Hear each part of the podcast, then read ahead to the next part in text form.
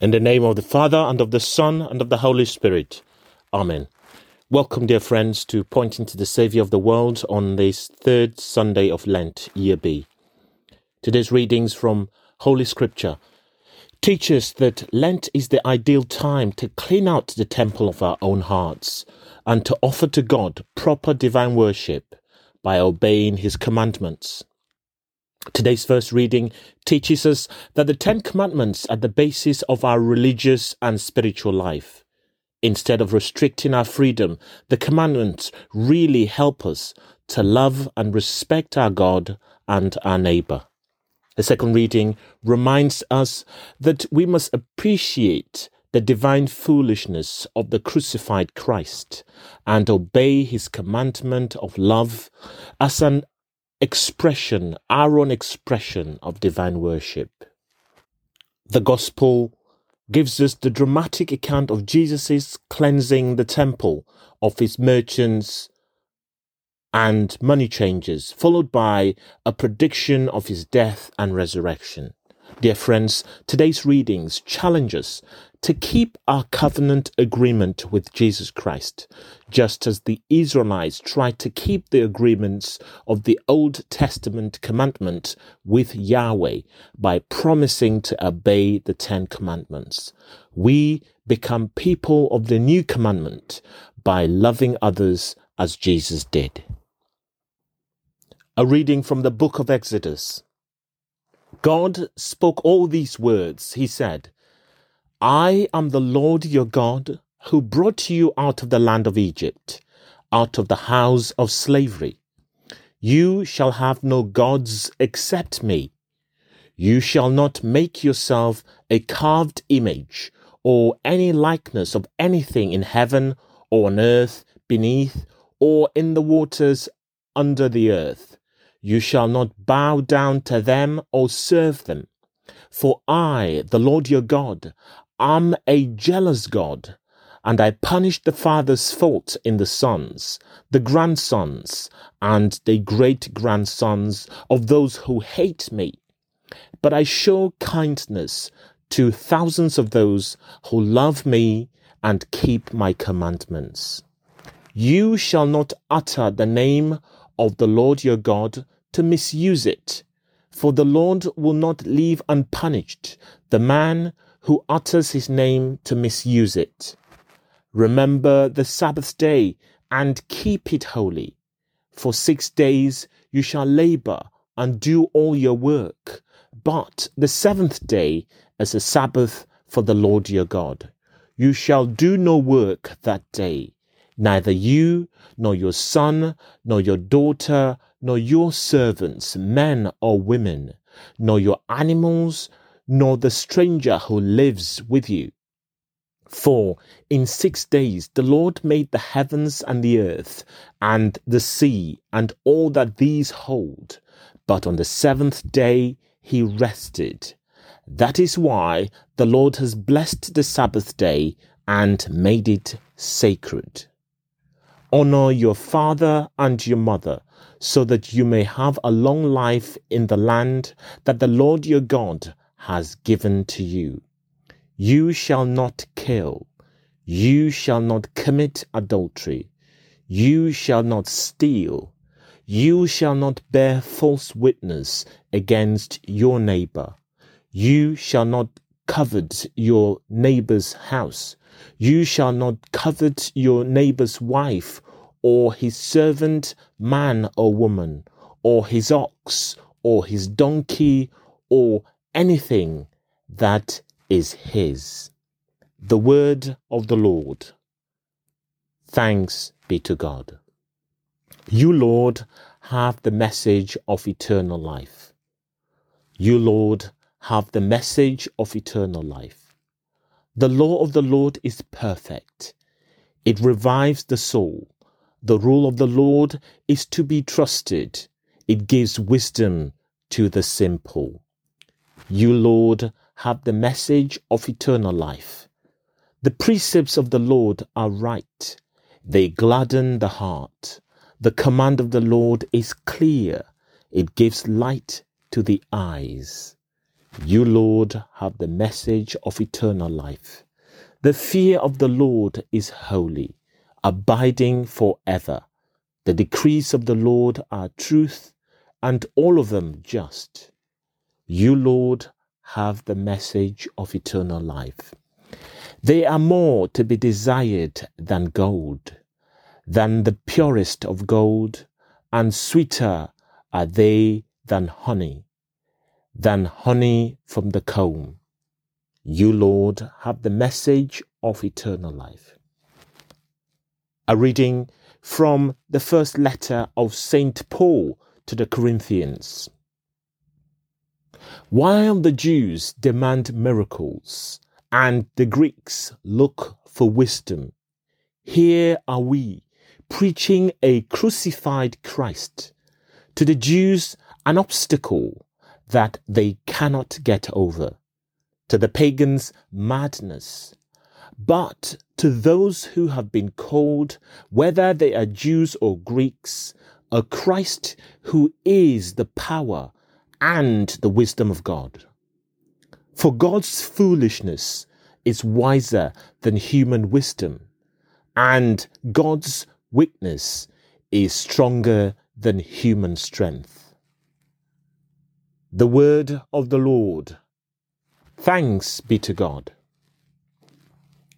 Praise to you, O Christ, King of eternal glory. I am the resurrection and the life, says the Lord. Whoever believes in me will never die. Praise to you, O Christ, King of eternal glory. A reading from the Holy Gospel according to John. Glory be to you, O Lord.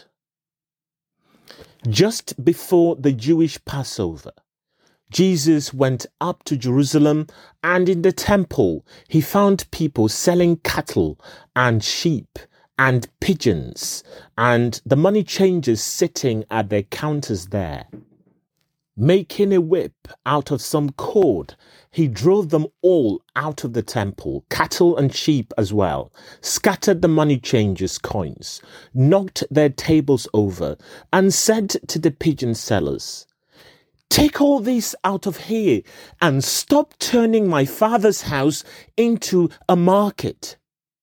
Then his disciples remembered the words of Scripture, "Zeal for your house will devour me." The Jews intervened and said, "What sign can you show us to justify what you have done?" Jesus answered, "Destroy this sanctuary, and in three days I will raise it up." The Jews replied, "It has taken forty-six years to build this sanctuary. Are you going to raise it up in three days?" But he was speaking of the sanctuary that was his body. And when Jesus rose from the dead, his disciples remembered that he had said this, and they believed the Scripture and the words he had said. During his stay in Jerusalem for the Passover, many believed in his name when they saw the signs that he gave. But Jesus knew them all and did not trust himself to them. He never needed evidence about any man. He could tell what a man had in him. The Gospel of the Lord. Praise to you, Lord Jesus Christ. My dear brothers and sisters in Christ, it is often said that the love of money is the root of all evil. Very often, when money is involved, people make serious compromises with their moral values. Thus, they will lie, cheat, steal, and even take a life. If they can raise the bottom line of personal, corporate, or community income, we can all remember instances where we have compromised our values, our responsibilities, our love of Christ, our duty as Christians because of money. And for all these, we ask God's mercy and pardon. Human nature has two conflicting characteristics. Part of us is good and noble, and the other part is broken and corrupt. Original sin damaged the beauty and the wholeness that God created us to possess. And whenever we choose the dark side, we add to the darkness of our fallen world. Fortunately, God would not be outdone by the devil, by Satan, nor would he abandon his creation. A little over four thousand years ago, God called Abraham. God established a people, especially chosen, from which a Savior would come. And today in the book of Exodus, we learn of the commandments God gave to that nation and subsequently to the world.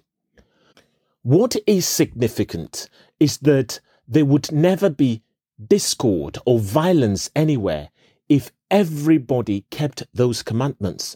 And the very first is always to keep the Lord God foremost in our hearts and our lives. Furthermore, if God is always foremost, then the other commandments become easier to keep. However, because he knew that we would bend these commandments for self-service, God spelled things out. We are not to make idols out of our material things. This includes our homes, our wardrobe, our toys, our cell phones. We are not to have anyone do things for us that we are not to do ourselves. We are not to covet or desire forbidden things or already committed people. Pornography, desire what we can't and shouldn't have, because desire leads to action, and action brings harm and death to our souls. Today, Saint John tells us that Jesus attacked the stockmen and the money changers in the temple. They were not where they were supposed to be. They were also taking advantage of people's obligation to make certain sacrifices. Furthermore, the religious leaders looked the other way, probably for a kickback. God's house of prayer had indeed become a marketplace. The Gospel also tells us that Jesus didn't get taken in by his growing popularity. He knew that human nature was imperfect and weak. People followed him because of the signs and miracles he worked, and they had it all wrong about the kind of Messiah he would be. Jesus knew that they would des- desert him when the Gospel made its real demands upon them. They would desert him as they do now because they wanted an easy life in this world. They would not want or accept the hardships of a journey with the cross as the doorway to eternal life. This last consideration is what inspired Saint Paul's message in First Corinthians, which we heard today. The Jewish leadership wanted signs, but there would never be enough of those signs. The Gentile Greeks thought that wisdom answered every question and solved every problem. However, the Christian disciple must embrace a different sign and a different wisdom. It is the sign of the cross and the power of the resurrection. Unfortunately, most people in our world today do not have the faith to embrace these gospel realities. Money and the health, wealth, and the power that money can buy is everything to them. Today, all kinds of moral realities have become devalued because they are commonplace and legal. people forget what God wants and commands. Thus, abortion, in vitro fertilization, use of aborted stem cells, sex change operations, same-sex marriages are just some of the things that show how far we have strayed from God's plan and God's will. Brothers and sisters, our relationship with God must be that of a child to a, to a parent, one of mutual love, respect, and a desire for the family's good, with no thought of personal loss or gain. We are not supposed to think of God as a cash machine into which we put our sacrifices and good deeds to get back his blessings. You and I get angry over all kinds of things, some of them exceedingly silly. Sinful human beings exploit religion just as they exploit everything else, and for the same reasons: wealth, power, prestige. Jesus got angry when he saw people exploiting religion for their own gain. That's a little different from getting miffed over a salad bar. Brothers and sisters, our present-day vocation as Christian disciples is to survive the devalued world in which we live. So, let us pray for steadfastness. Let us pray for courage. And may the wisdom of God and the foolishness of God be our guiding light and our salvation. Let us turn to the Lord with our prayers, asking for all we need to be faithful to the work of conversion, repenting of all that takes us away from God. For the whole church, that all who follow Christ may be a source of encouragement and strength for those seeking conversion. Lord, in your mercy, hear our prayer.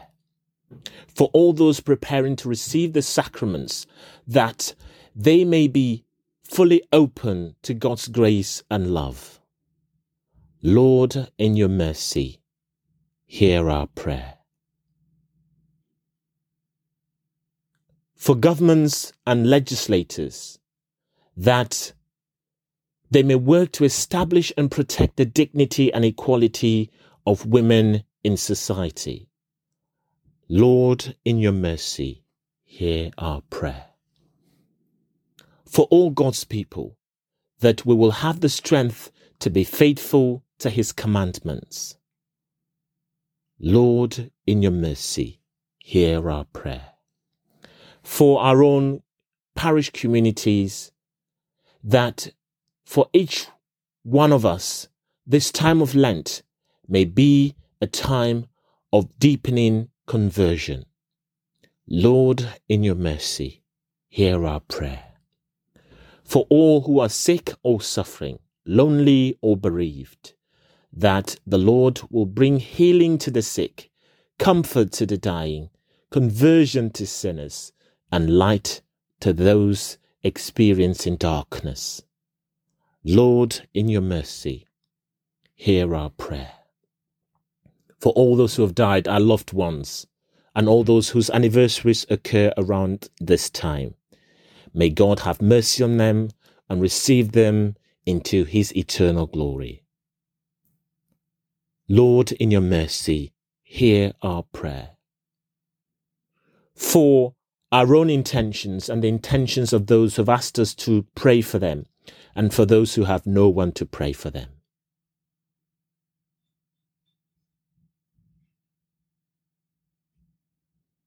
Lord, in your mercy, hear our prayer. We ask Mary, our mother, and the mother of our Saviour, to intercede for us as we pray. Hail Mary, full of grace, the Lord is with thee. Blessed art thou amongst women, and blessed is the fruit of thy womb, Jesus. Holy Mary, Mother of God, pray for us sinners, now and at the hour of our death. Amen. God our Father, in charity, fasting and prayer, you have shown us a remedy for sin. Listen in love to our prayers and lift up our hearts with the assurance of your mercy. We make this prayer through Christ our Lord. Amen. The Lord bless us and keep us from all evil and bring us to everlasting life. Amen. Let's continue, dear friends, to bless the Lord. Thanks be to God. Thank you for joining me today to listen to the Word of God and to pray. Please keep supporting us, liking, sharing, and subscribing to our channel. Let us finish like we began. In the name of the Father, and of the Son, and of the Holy Spirit. Amen. I wish you a joyous and peaceful celebration of the third Sunday of Lent.